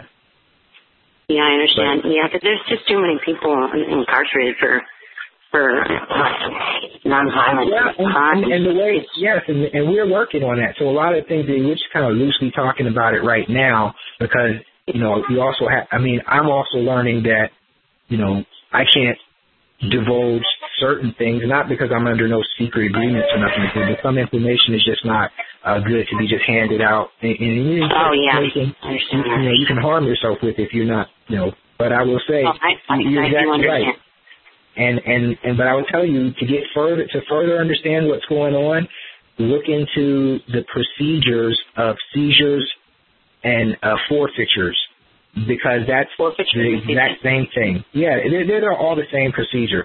When you read these procedures, and it's for everybody listening, start from the beginning. You gotta pay attention to those things that you don't understand. Like if you hear something says an undertaking, say, well, what is an undertaking? Because sometimes they use different words because they don't want to make things apparent.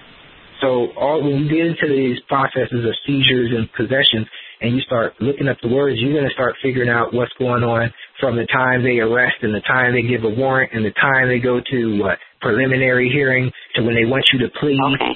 All this stuff is laid out, but they're just using a few different words to keep you off balance. So, and I'm doing some research in that regard right now, and many people that have been to THCTrust.org, they know I'll disappear for a while because I'm doing research and I'm putting together maybe like a document and putting some notes together. We're going to be putting some information on that, and we'll be putting some information together on that. Yeah. Thank you. That was really informative. That's awesome. If you don't mind, we'd like to move on to our next caller. We'll just remind everybody that you can press star 8 on your phone. There's 2 or 3 folks in the queue right now, so it's not that much of a wait. Also, if you're only on the chat board, please type a question on there that you'd like to ask, and we'll try to read that into the phone call as we move forward. All right, how you holding up there, Tex? Oh, I'm holding up good. That's great. Yeah. All righty, so we got about 20 minutes of calls left, and we got about a half a dozen folks with their hand up, so... We'll start with Western Tennessee. Take a breath, and here we go. Welcome, Western Tennessee. Hello. Please state your name and what your question is. Okay, my name is Richard, and I wanted to ask Tex about some documents that he, you know, well, I'm in the process of they're trying to foreclose on my house, and it's two documents that he gave me. I think it's a quick deed and a memorandum of trust, but it's another one that he had, and it was like a preemptive strike or something like that. I can't think what it's called. It's called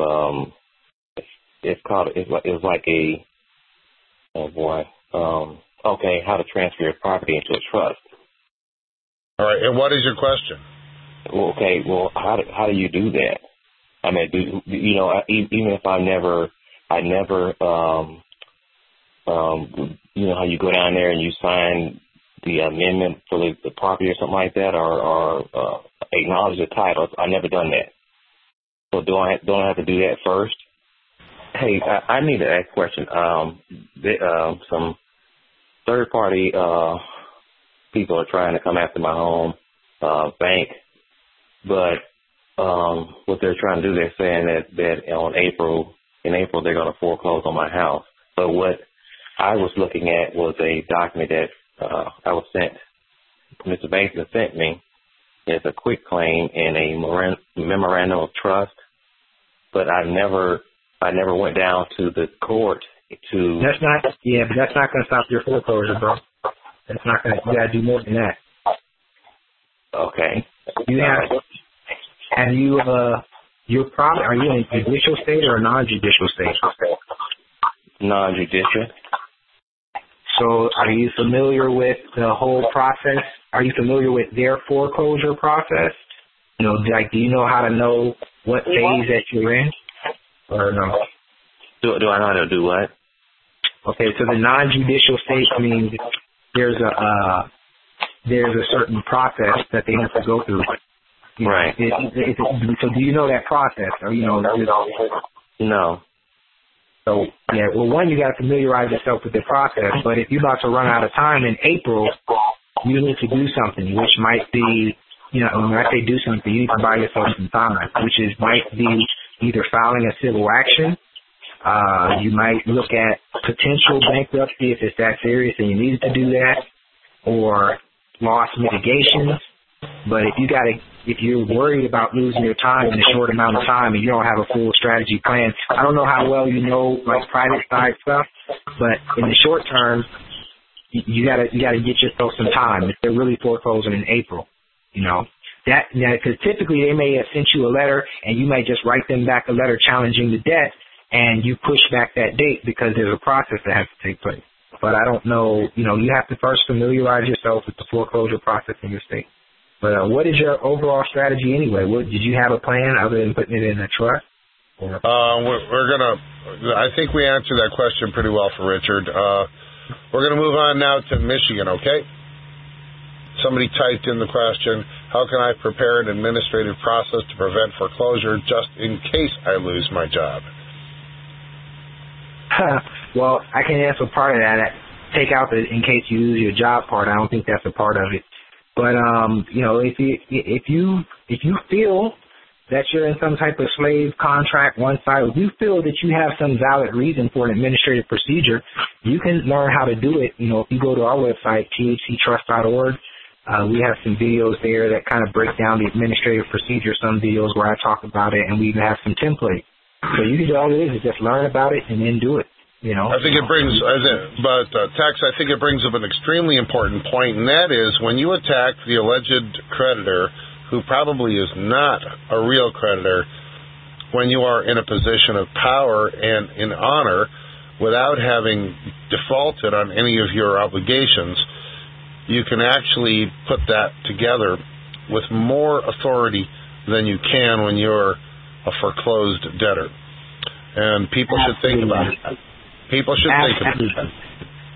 Yeah. The only reason why I didn't mention that, because, you know, I also want people to know you might still be in for a fight on your hand, but Greg hit the nail right on the head. You know, be proactive if you can. Don't wait until you get into a problem. Yeah. Right. And you know what? For you older folks in the crowd, teach your children that are 25 to 30 years old about all this stuff. Let's go to Michigan. Hello, Michigan. Yeah, hello. Welcome to the call. Please state your name and your question, and try to keep it short because we're trying to get everybody in before we have to wrap up here in about 20 minutes. All right. My name is Efi. First of all, I definitely want to tender my respect to you, Tex. Got a lot of respect for you. Have learned quite a bit from you over the last few years. Just a lot of respect for you, man. So with that being said, my question is I know it sounded like you was about to go into it with the other caller about dealing with a warrant. You know, I definitely wanted to hear what you had to say about that. Okay, what I'll do is because I have some pretty much new information that came out of our prison study, and I have the things written down, so I'd have to say email me, specifically say, ask me if I have any information about the warrant, and I'll shoot you the email on that because I do have some information, and there's a certain place you're supposed to take it, but it's just not resident. So shoot me an email. Are you on? You got my email, right? Do you know it? Yeah, I got your email. That's okay. Cool. I learned about the call tonight, and then I also just want to drop that too. I know some of the other callers were the last caller. He was asking about trust information. You know, I'm definitely not affiliated with these people in any way, but I did go ahead and get their books. There's a woman named Gwen Wyckoff. She has a book called Passing the Buck. Sir, would you mind spelling that name? Oh, yeah, sure. It's Gwen, I believe that's Gwynn, last name Wyckoff, Wycoff, I believe. And then they have a book called Passing the Buck, Volume 1. Now, Volume 1 is $50. I got that, and I really, it was a lot of really good information in there. It's pretty good. And then Volume 2 is actually $500. So, you know, by then, I just went ahead and got 9 other family members to chip in, and we just all put in $50 apiece and got the book. But Volume 2 is really good. Yeah. So I just want to put that out there. That's a great plan. You put together an assembly with your family members. That's great. Absolutely. That's what it's really about. I mean, that's what trust is about for real. It's really about bringing people together, aggregating your resources, you know, putting, you know, and just really working together. I mean, that's the real way to really make it through life. You know, and securing those assets, whatever you can produce for your heirs, for your family. You know, just moving ahead like that. So, yeah. All right. I'll definitely give you. Okay, cool. All righty.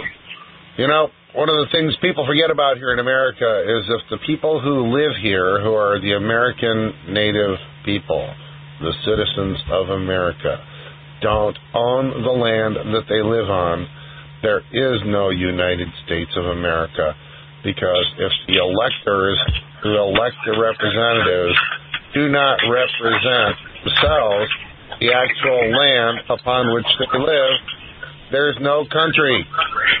So that is why we must to have our land and our property, because that's the only thing that really gives us true authority to elect anybody to represent us in any form of government in this country.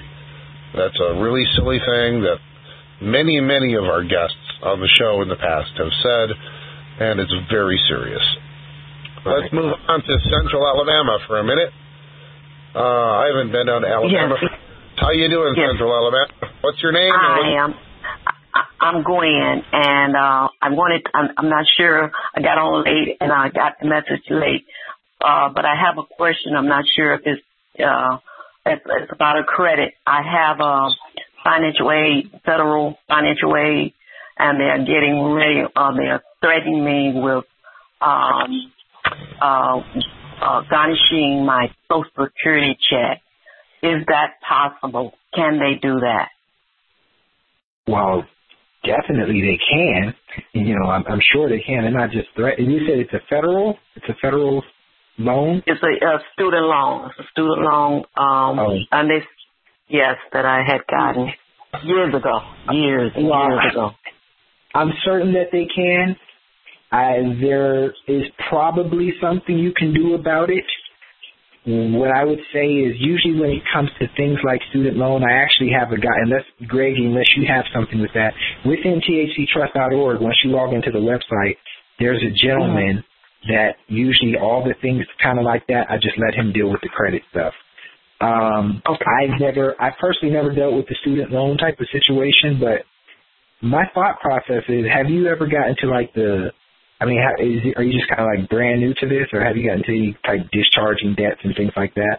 Well, I joined your site and I listened to you, and I got some of your notice about the credit thing, and I did your stuff today with Bright House, and they actually took that bill out of the database because I said what you told me to say, that I need to see the contract, and if the contract is not there, would you be willing to move that out of your database?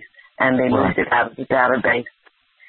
Right. But let me say with the I don't know, but with the student loan thing, just do a little research on it. I'd say go through the site, call the brother in there. He does some consulting, but he might just talk with you about that. Ask him, can it be removed? Because I really don't know, and my gut feeling is telling me it depends on who's coming after it. Will they really threaten?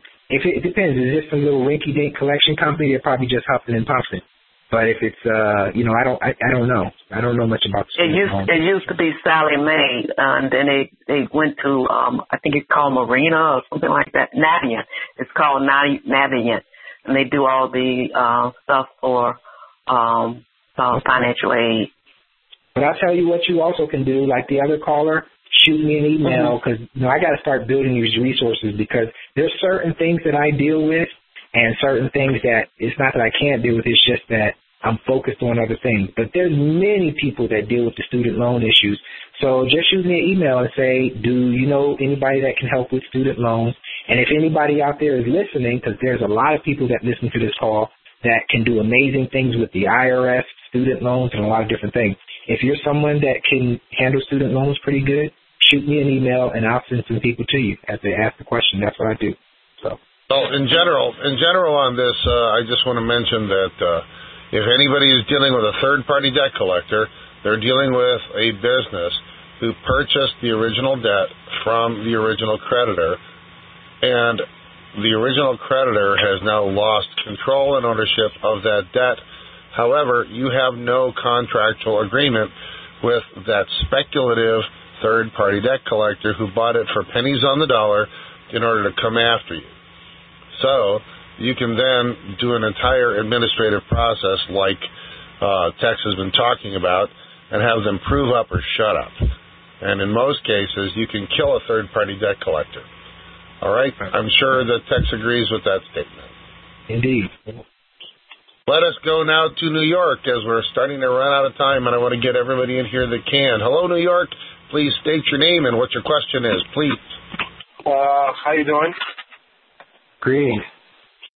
My question is, my name is Dexter from New York, and my question is about a foreign trust. Can you deposit, like, your vehicle, your home, in a foreign trust for jurisdiction purposes to, like, let the vehicle or the home now becomes, like, foreign soil? My thought process is going to say that's going to be very complicated, probably couldn't be done unless you were dealing with, like, diplomatic status, whether you were doing that through tribal or through some type of nationality. You have to have some type of diplomatic status acknowledgement, and you have to have the manufacturer's statement of origin for the vehicle. You wouldn't be able to, because, all these pieces of property right now have domestic titles, so to speak, or quasi-titles with the certificate of title of your car and things like that. So I just don't, I'm not going to say it's impossible, but I don't even think if, I probably wouldn't pursue that route, but I don't think so, Well, actually, Tex, I think that your strategy of having all of your property owned by a trust is actually more important, and then the trust is absent the funds in order to pay for the car, so you, the man, provides the funding as a loan to the trust, and then has the first position lien on it, which is a whole lot more effective. It's a whole lot more effective. Yeah. And that's what I think it, you know, this is, again, this is strategy and my thought, and I agree with Greg, you know, the idea is not to go to the, you know, when we go foreign, I'm not saying there's nothing wrong with that, but my overall strategy is to be able to protect, you know, the affairs of the estate, you know, so, you know, things like, I don't know if you have to go, you know, super foreign like that, but don't get it wrong, you know, I'm all for it, putting the property in trust, putting the car in trust and everything else, but when you say foreign trust, you know, maybe I'm confusing because you can put it in the common law trust, and that to some degree is foreign, but, you know. Right, to the extent that it is. Okay, we're trying to, okay, so if you'll bear with me, and I apologize to everyone for the brevity of the opportunities to speak here, so please have your questions prepared as questions and not as narratives, because we're running out of time, and we've got about a half a dozen more folks that would like to get a chance to speak with Tex. All right, we're going to go to West North Carolina right now. Hello, West North Carolina. Please tell us your name and your question. Good evening, Tex. This is Gordon.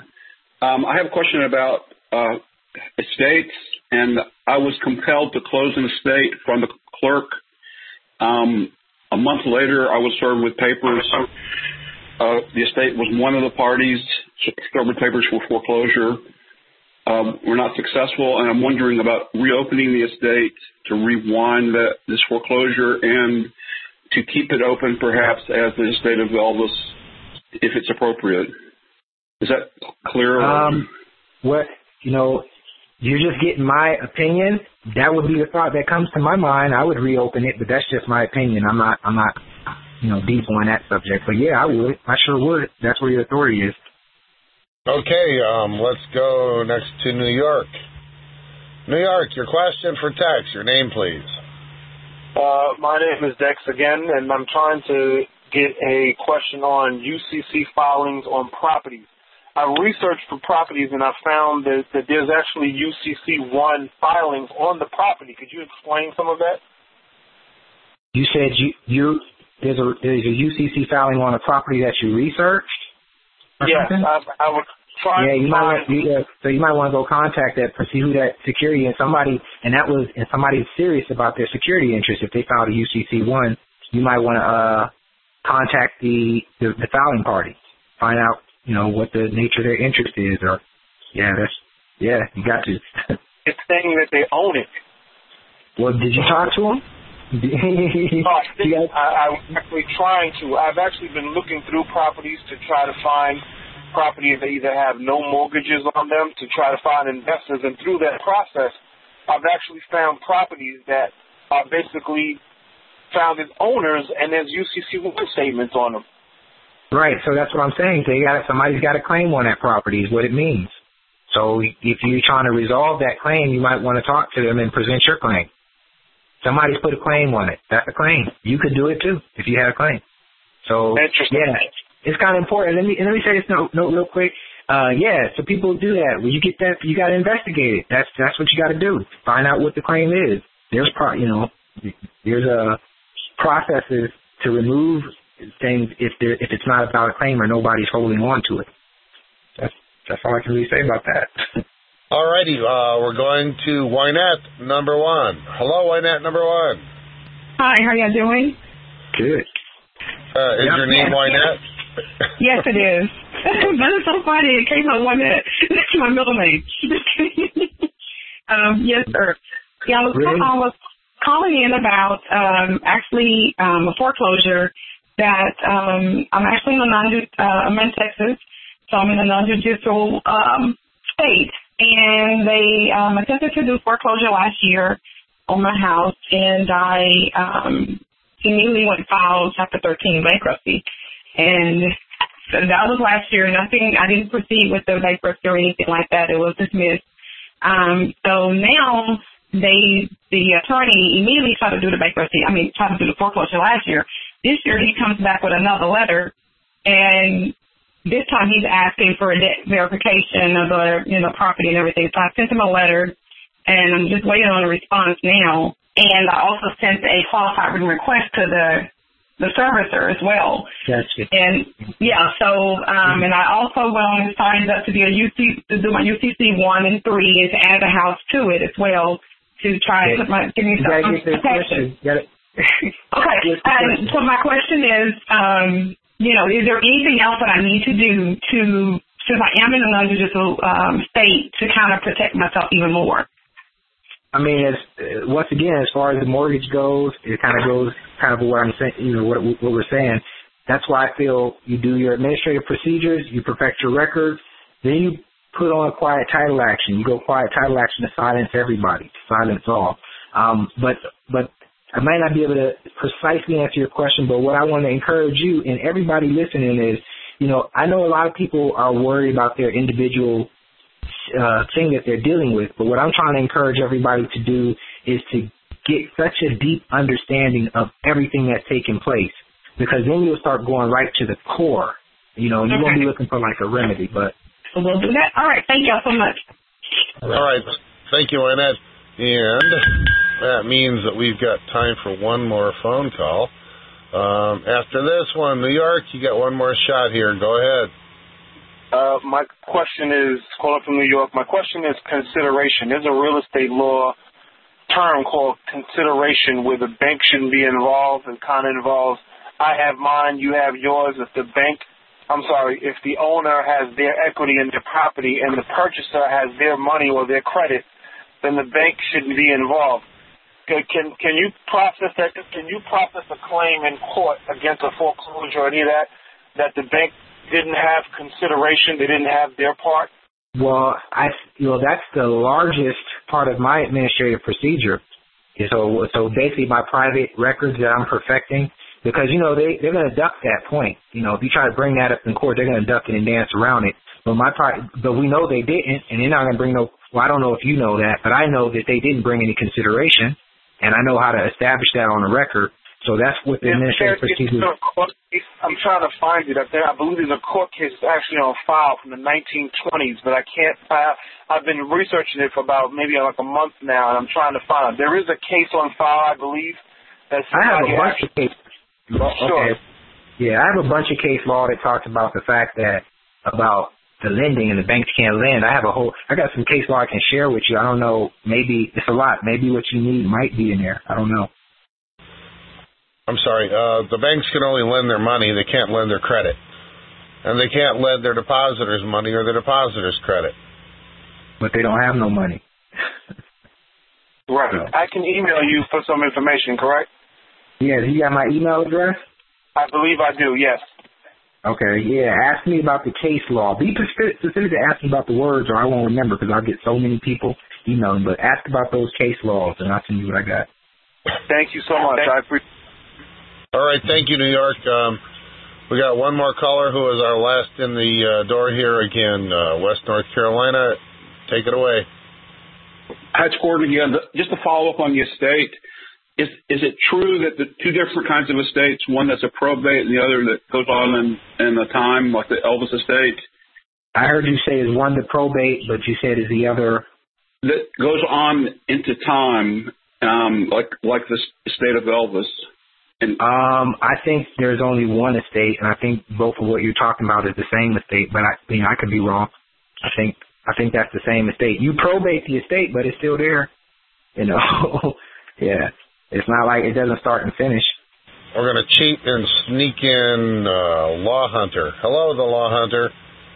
You're on the call. You got a question for Tex? Okay. Tex, I just shot you a email that answers the question. The only thing I was going to say is I was going to ask a question. Can I share something with you? Well, if that's okay, it'll be brief. I just shot you an email to answer to the young lady's question about them garnishing her Social Security. It's not permitted. So I shot you the email that gives that Social Security law right there, so you can share that with that listener. And another thing, too, I have business trust, and I have all of my assets placed in my business trust, and I don't mind sending you a template or something so you can share with your people, Tex. Okay. And I transferred all my vehicles, property, everything over to my business trust, and I'm the trustee for it. And then I got my LLCs and stuff set up too. So you know, it's like it's ways to protect your assets away from people, third parties. You know. Right, absolutely. Yeah, I encourage people to do that right there. Yeah. Mm-hmm. Okay. All right. So I'll shoot you an email with some stuff, okay? Oh, yes, please do. All right. Thank you very much, Law Hunter. That's about all the time we have for questions for the evening. I want to thank everybody for this wonderful opportunity here. Tex, you've been really helpful, and this has been really awesome. Don't forget, everybody, to download the chat board at chatgrabber.com, and then the show number 139335, and you can go and see what folks typed up there while we were having this nice conversation. We would love to thank Tex Mason for coming on the show tonight and sharing such helpful information with our flock. Before we go, Tex, is there a way for our audience to contact you for more information or for your services? Yes. The first thing I would encourage everybody is visit the website, www.thctrust.org. Create a free account, and if you create the free account, look out for the email that will come from me asking you to join the mailing list. If you just want to email me directly, the email address is coaching@thctrust.org. And is there a phone number? There's a phone number, but you can get that from logging into the site and going into the site. All right. Terrific. We'll make sure your contact information is available for folks to download. And as always, you can email me, the host, at thegallantgoose@gmail.com or go to our website, gallantgoose.com. Also, if anybody has any suggestions for future guest speakers, please feel free to send us an email with their information, and we'll try to get them on board as well. We hope tonight's program has been helpful for y'all. As a quick program note, we tentatively have Mr. Bob Locke, a retired attorney, for next week on the 31st. Ken Dost in part 2 of his 3-part series on securitization. On the 14th of April, then Corey Goldstein and George Finder doing a follow-up on the credit damage results that they came up with for the half-dozen free offer winners that we had several weeks back in February. So those are some of the things that are upcoming, and we're delighted to be able to have the show booked that far in advance. It might be a good sign that everybody is getting on the same page here. Again, we want to thank everyone here on behalf of Tex Mason and our dedicated team here at the Gallant Goose and Friends. We thank you all for all of your efforts and all of your good spirits. Good night, everyone, and we'll see you all next week. This is the Gallant Goose and Friends, airing live from coast to coast and around the world on Thursday nights at 6:45 Eastern here on TalkShoe.com, program number 139335. This is Big Papa Stampley, reminding y'all, when it comes to saving your house, don't let the Bank of Blues stop you from getting all your clues. We thank y'all for being here tonight. I was born in Illinois, in a place they call Chicago. I was born in Illinois, a place they call Chicago. Now see, I was schooled on the city streets with a song to ride, but I'm here to tell my story.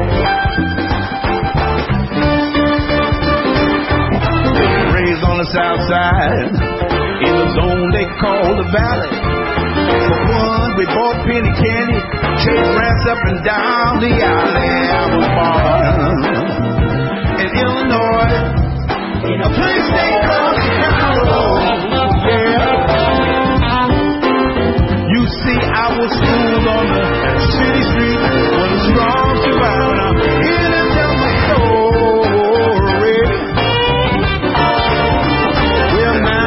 Didn't have much. I was the oldest of 7. Daddy worked 2 jobs. Mama held it together. Walked a mile to school. had to fight every day. Sometimes I kept my lunch, my knees, and turned me to the word. I was born in Illinois, a place they call Chicago. Yeah, called Chicago. I was born on the city street with a strong divide. I had to tell my story. You see, as I grew into a man, I had to make a decision. I always knew I would be a musician.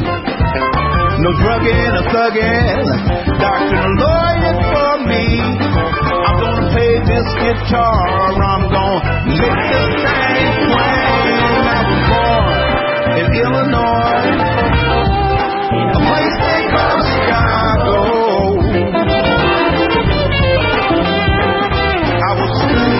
Street with a strong survive.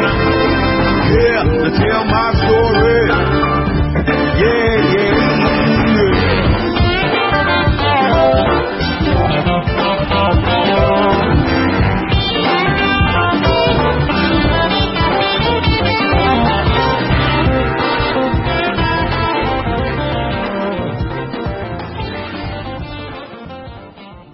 Hey guys, it is Ryan. I'm not sure if you know this about me, but I'm a bit of a fun fanatic when I can. I like to work, but I like fun too. It's a thing. And now the truth is out there. I can tell you about my favorite place to have fun, Chumba Casino. They have hundreds of social casino-style games to choose from, with new games released each week. You can play for free anytime, anywhere. And each day brings a new chance to collect daily bonuses. So join me in the fun. Sign up now at ChumbaCasino.com. No purchase necessary. VGW Group. Void where prohibited by law. See terms and conditions. 18+.